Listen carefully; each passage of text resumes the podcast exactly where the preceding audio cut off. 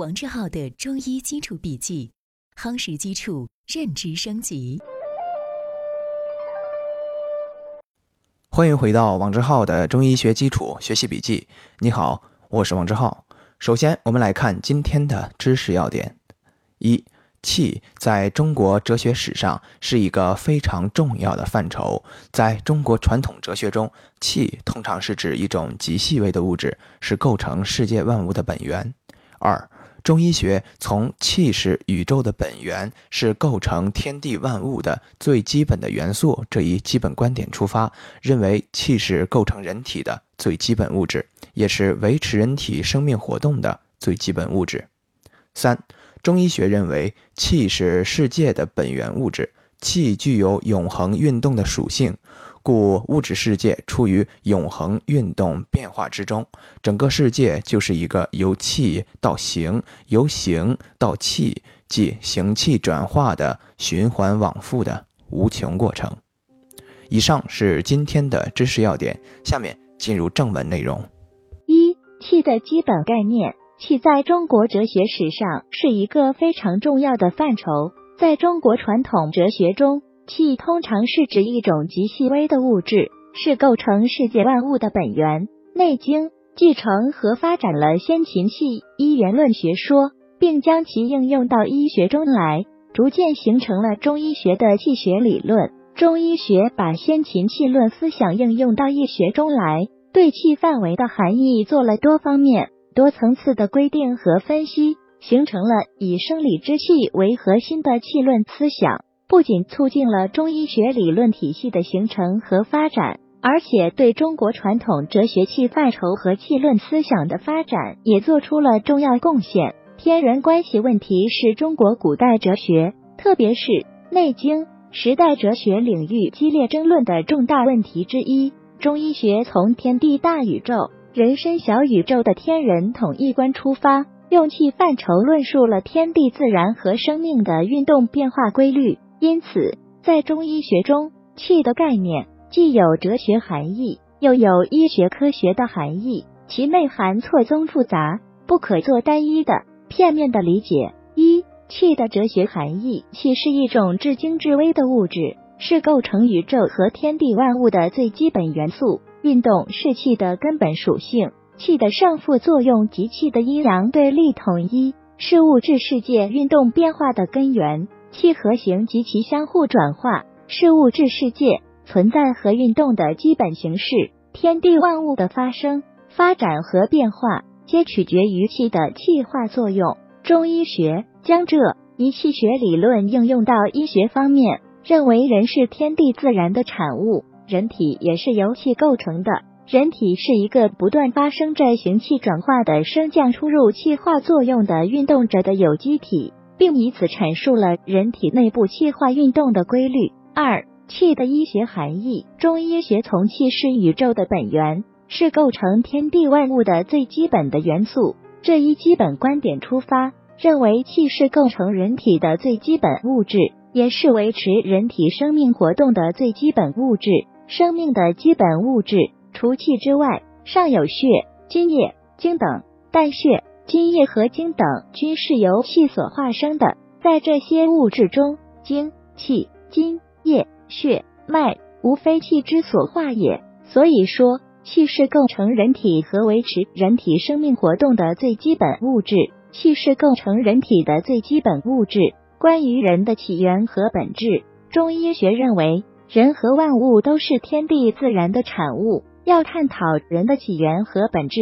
必须首先研究人在宇宙中生存的场所和与人关系最为密切的自然环境。善言人者，求之于气交。何谓气交？上下之谓。气交之中，人之居也。气交是人生活的场所，是下降的天气和上升的地气相互交汇的地方。在这里，由于阴阳的运动变化，有四季之分，寒暑之别，既有天之六气的影响。又有地之五行生克的作用，人就是生活在这样的地点环境之中。人既然生活在气交之中，就必然和宇宙万物一样，都是由气构成的，都是天地行气阴阳相感的产物。是物质自然界有规律地运动变化的结果，故曰：人以天地之气生，四时之法成，天地和气，命之曰人。但是人能因四时而知万物，有高度发展的意识和思维，又是万物中最宝贵的。所以说，天地复在，万物西备，莫贵于人。气是一种至精至微的物质，是构成自然万物的原始材料。人和自然万物一样，也是天地自然之气合乎规律的产物。因此，气也是构成人体生命的最基本物质。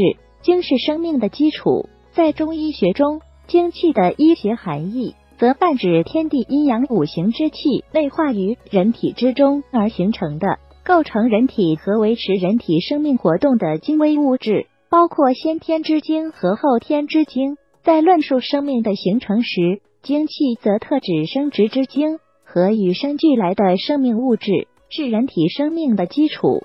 中医学在强调气是构成人体的最基本物质，承认生命物质性的同时，又进一步指出，生命是由精气直接形成的。故曰：夫精者，身之本也。两神相搏，合而成形，常先身生，是谓精。故生之来谓之精，两精相搏谓之神。精气先身而生，具有遗传特性，来源于父母的先天之精气相合，形成了原始的胚胎，转化为胚胎自身之精，成为人体生长发育和繁衍后代的物质基础。新的生命活动，神就开始了。人之始生，和气助为基，合力而为泄，以母为基，以父为之。失神者死，得神者生也。这种母基父泄。的说法，简明而形象地说明了人的生命是由精气形成的，由胚胎而逐渐发育成形体。其具体过程为：人始生，先成精，精成而脑髓生，骨为干，脉为盈，筋为刚，肉为强，皮肤坚而毛发长。古人于谓：脉道已通，血气乃行；血气已和，营卫已通，五脏已成，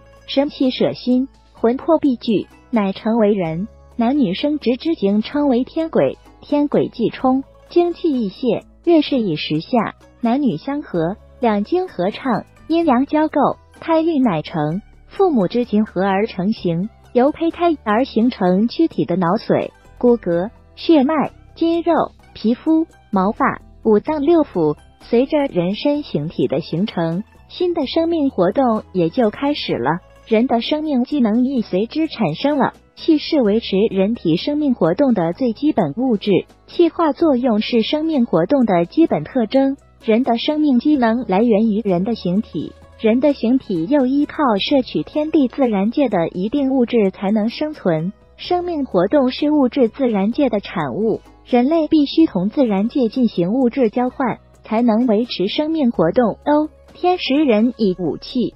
地时人以五味，五气人鼻藏于心肺，上使五色修明，阴声能张；五味人口藏于肠胃，胃有所藏，以养五气。气和而生，津液相承，神乃自生。气与胃及空气、水、食物经口鼻进人人体后，经过一系列的气化过程，转化为机体各部分的生命物质和生命机能。人体一方面依靠生命机能不断的摄取自然物质，并使之转变为机体的组成部分，构成生命活动的物质基础；另一方面，在发挥生命机能的过程中，又不断的消耗自己，产生废物，通过汗、尿、便等形式排出体外。故曰：鼻受天之气，口受地之味，其气所化，宗气、营、卫分而为三，由是化金。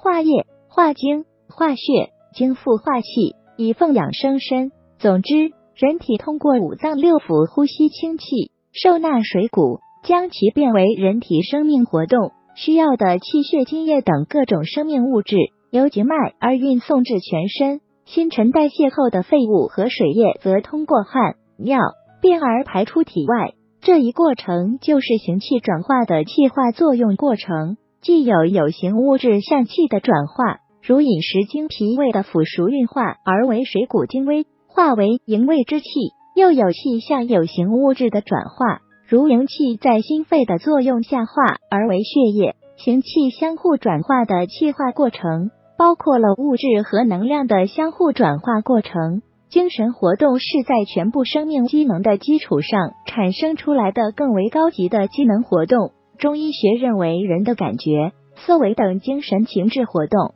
也是由物质机体所产生的一种气的活动。五脏者，所以藏精神魂魄者也。人有五脏化五气，以生喜、怒、悲、忧、恐。感觉也是一种精神现象。形体感官和充盛的精气是产生视、听。嗅、味等感觉的物质基础，故曰其血气皆上于面而走空窍，其精阳气上走于目而为精，其变气走于耳而为听，其宗气上出于鼻而为嗅，其浊气出于胃，走唇舌而为味。由精气而构成人的形体，由形体而产生人的生命机能。神神是人身形体的机能和功用，由此可见。五脏精气是精神情志活动的物质基础。中医学按气、形、神的逻辑结构，论述了物质与运动、机体与功能和肉体与精神的关系，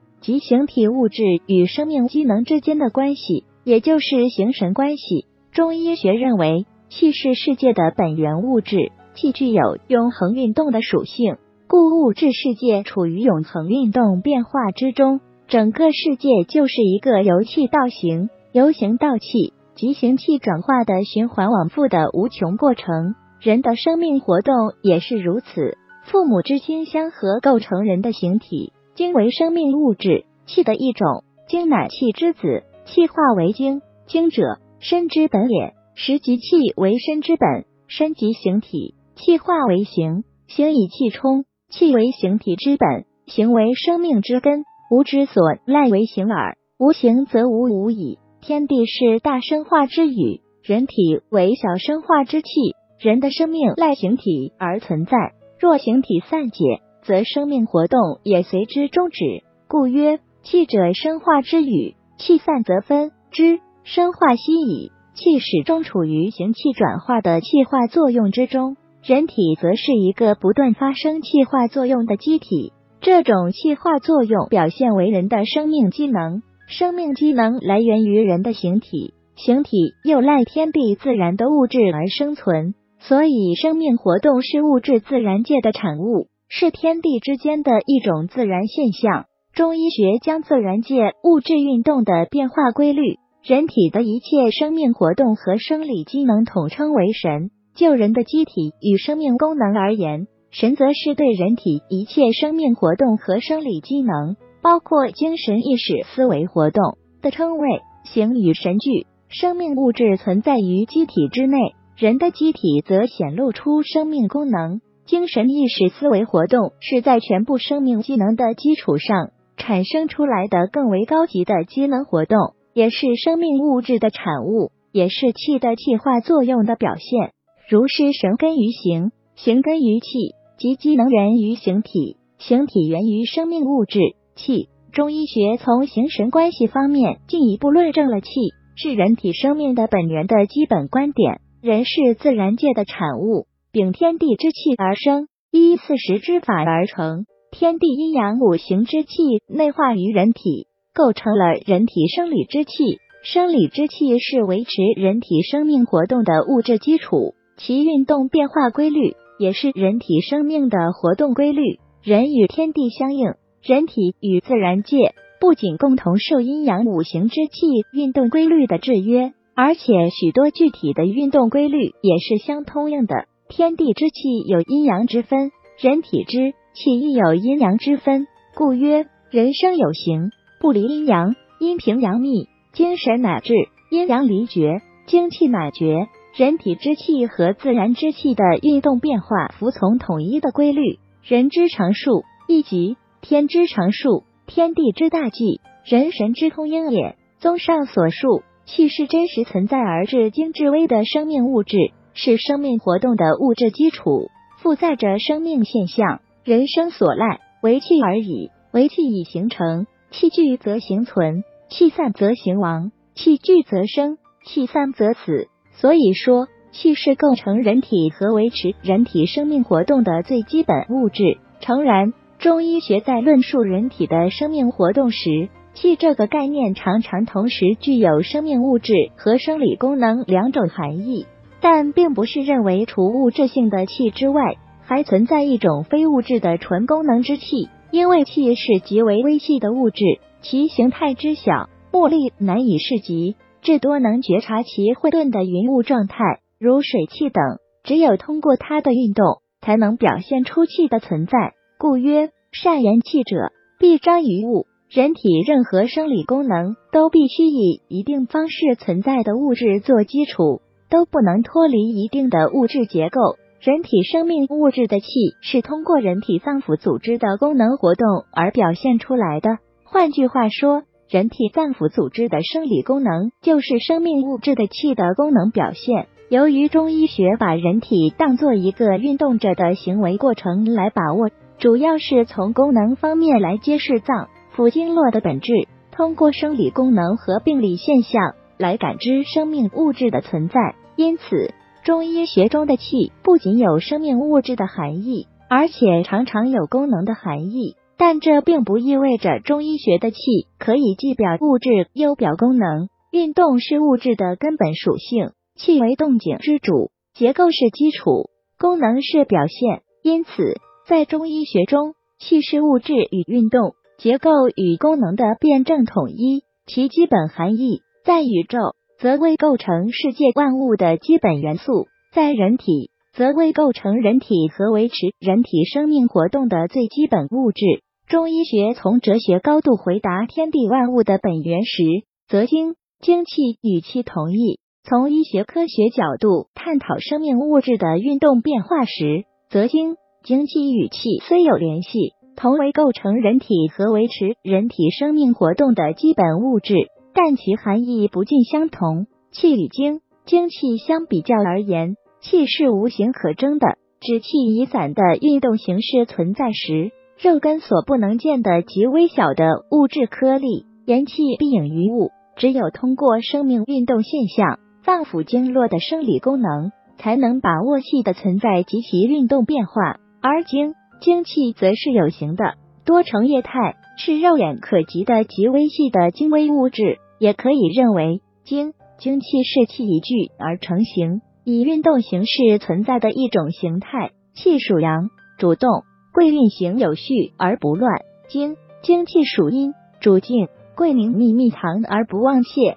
二气的生成，人体之气就生命形成而论，生之来谓之精。有了精，才能形成不断发生升降出入的气化作用的机体，则精在气先，气由精化。其中，先天之精可化为先天之气，后天之精所化之气与肺气人的自然界的清气相合，而为后天之气；先天之气与后天之气相合，而为人体一身之气。人体的气源于先天之精气和后天摄取的水谷精气与自然界的清气，通过肺。脾胃和肾等脏腑生理活动作用而生成。一气的来源，构成和维持人体生命活动的气，其来源有二：先天之精气，这种精气先身而生，是生命的基本物质，禀受于父母，故称之为先天之精。生之来谓之精。人始生，先成精，没有精气就没有生命。这种先天之精是构成胚胎的原始物质。人之始生，以母为基。以父为界，父母之精气相合，形成了胎。所谓方其始生，赖母以为之基，坤道成物也；赖父以为之之，阳气以为汉位也。先天之精是构成生命和形体的物质基础，精化为气，先天之精化为后天之气，形成有生命的机体。所以，先天之气是人体之气的重要组成部分。后天之精气，后天之精包括食物中的营养物质。和存在于自然界的氢气，因为这类精气是出生之后从后天获得的，故称后天之精。气由精化，后天之精化而为后天之气。呼吸之氢气，通过人体本能的呼吸运动所吸人的自然界的新鲜空气，又称氢气、天气。呼吸之气，喉主天气，天气通于肺，人体赖呼吸运动，使体内的气体在肺内不断交换。实行吐故纳新，参与人体气的生成，故曰天时人以五气，五气人鼻，由喉而藏于心肺，以达五脏。水谷之精气，又称谷气。水谷精微，是饮食物中的营养物质，是人赖以生存的基本要素。胃为水谷之海，人摄取饮食物之后，经过胃的腐熟、脾的运化，将饮食物中的营养成分化生为能被人体利用的水谷精微，输布于全身，滋养脏腑，化生气血，成为人体生命活动的主要物质基础。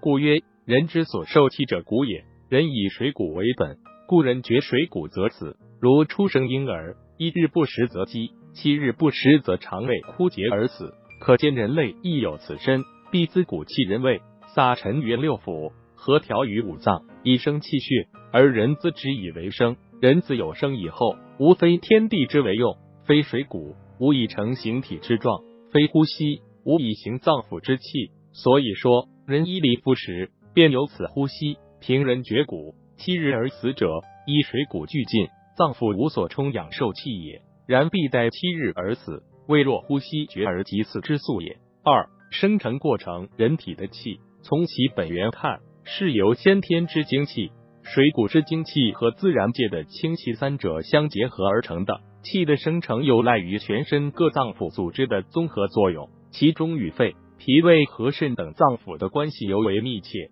肺为气之主。肺为体内外之气交换的场所，通过肺的呼吸吸人自然界的清气，呼出体内的浊气，实现体内外之气的交换。通过不断的呼浊吸清，保证了自然界的清气源源不断的进人体内，参与了人体新陈代谢的正常进行。肺在气的生成过程中，主要生成宗气。人体通过肺的呼吸运动，把自然界的清气吸人于肺，与脾胃所运化的水谷精气。在肺内结合，而基于胸中的上气海山中，形成人体的宗气。复合先后，之先天之气和后天之气而言，即大气之积于胸中，司呼吸，通内外，周流一身，顷刻无间之宗气者是也。宗气走西道以行呼吸，贯心脉而行气血，通达内外，周流一身，以维持脏腑组织的正常生理功能，从而又促进了全身之气的生成。肺司呼吸，吸之则满，呼之则虚，一呼一吸，消息自然。思清浊之运化，总气赖肺呼吸清气而生。待其生成之后，则积于胸中，走气道而行呼吸。肺通过呼吸排出浊气，摄取清气，生成宗气，以参与以身之气的生成。呼吸微徐，气度已行，一呼脉在动，气行三寸；一吸脉亦在动，气行三寸。呼吸定息。脉行六寸，呼吸精气，则能受蔽天地。肺借呼吸吸入自然之清气，为一身之气提供物质基础，赖化生宗气，进而化生一身之气。肺之呼吸是气的生成的根本保证，故曰诸气皆生于肺。肺主气，气调则营为脏腑，无所不至。肺为呼吸橐剑，虚如风科，吸之则满，呼之则虚，受脏腑上朝之清气，禀清肃之体。性主呼降，人身之气禀命于肺，肺气清肃，则周身之气莫不服从而顺行，升降出入无其不有。人体是一个不断发生着升降出人的气化作用的机体。升降者，理气与理气相回旋之道也；出入者，理气与外气相交接之道也。而肺则即升降出入于一身，呼则升且出，吸则降且人。肺之一呼吸，以行脏腑之气。从而维持全身气机的动态平衡，故曰气周流一身，循环无端，出入升降，继而有常。总统于肺气。总之，肺脏通过呼吸运动，吐故纳新，吸清呼浊，化生宗气，进而生成一身之气，并总统一身之气机的升降出入运动，从而保证了气之生生不息。故有肺主一身之气，肺为气之主之说。脾胃为气血生化之源，胃司受纳，脾司运化，以纳以运，生化精气。脾身为降，纳运相得，将饮食化生为水谷精气，靠脾之专输和散精作用，把水谷精气上输于肺，再由肺通过经脉而布散全身，以营养五脏六腑、四肢百骸。维持正常的生命活动。脾胃为后天之本，在气的生成过程中，脾胃的腐熟运化功能尤为重要。人之所受气者骨也，骨之所住者胃也。胃司受纳，脾司运化，一纳一运，化生精气。津液上升，糟粕下降，思无病也。脾升为降，纳运相得，才能将饮食化生为水谷精气。因为人在出生之后，依赖食物的营养以维持生命活动。而机体从饮食物中摄取营养物质，又依赖于脾胃的受纳和运化功能。饮食人胃经过胃之受纳和腐熟，进行初步消化，通过幽门下移于小肠，靠脾的膜骨消食作用，将水谷化生为水谷精微，水谷之精气，并靠脾之转输和散精作用，把水谷精微上输于肺，再由肺助人心脉，通过经脉布散到全身，以营养五脏六腑。维持正常的生命活动，所以李中子说：“婴儿既生，一日不在食则饥，七日不食则肠胃合绝而死。”经云：“安谷则昌，绝骨则亡。胃气一败，百药难施，亦有此身。必子骨气，骨入于胃，撒陈于六腑而气滞，和调于五脏而血生，而人思之以为生也。故曰后天之本在脾，脾为五脏之轴，胃为六腑之首。”脾胃何为后天之本，气血生化之源。在气的生成过程中，起着中流砥柱的作用。脾胃在气的生成过程中，不仅化生水谷精气，提供物质基础，参与宗气的生成，而且又能滋养先天之精气。肾为生气之源，肾有贮藏精气的作用。肾的精气为生命之根，生身之本。肾所藏之精，包括先天之精和后天之精。先天之精是构成人体的原始物质，为生命的基础。后天之精又称五脏六腑之精，来源于水谷精微，由脾胃化生并灌溉五脏六腑。实际上，先天之精和后天之精在肾脏中是不能截然分开的。故曰：先天之气在肾，是父母之所负；后天之气在脾，是水谷所化。先天之气为气之体，体主静，故子在胞中。赖母系以养生气，则神藏而积静；后天之气为气之用，用主动，故欲行之后，滋水谷以奉生身，则神发而运动。天人合德，二气互用，故后天之气得先天之气，则生生而不息；先天之气得后天之气，使化化而不穷也。可见肾精的盛衰，除先天条件外，和后天之精的充盛与否也有密切关系。肾脏对精气。一方面不断的贮藏，另一方面又不断的供给，循环往复，生生不已。所以说，肾者主受五脏六腑之精而藏之，故五脏盛乃能泄，是精藏于肾而又非生于肾也。五脏六腑之精，肾脏而思其疏泄，疏泄已时，则五脏六腑之精相续不绝。肾所藏的先天之精气充盛，不仅给全身之气的生成。奠定了物质基础，而且还能促进后天之精的生成，使五脏六腑有所禀受而气不绝。所以说，父母斗精时，一点真阳，先身而生，藏于两肾之中，而以身直元气，由之以生，故谓生气之源。总之，气的生成，一者靠肾中精气、水谷精气和自然界清气供应充足；二者靠肺、脾胃、肾三脏功能的正常。其中以脾肺更为重要，故临正所谓补气，主要是补脾肺两脏之气。以上是今天的正文部分。为了方便我们的共同学习，我将今天的主要内容绘制成了一幅思维导图，请你试着先不看文稿，仅通过思维导图回想我们本节笔记的内容，然后翻看文稿中的知识要点和正文内容，把自己没有掌握的知识点对应落实。将学到的新知附着在思维导图上，印在脑海里。好，这是本节笔记的第三个部分——思维导图部分。今天本节笔记留给你的思考提示：思考，气是构成人体和维持人体生命活动的最基本物质。它对于人体具有哪些重要的多种生理功能？请你静心回顾，认真思考。希望今天是美好的一天，你我都能共同进步一点点。我们明天见。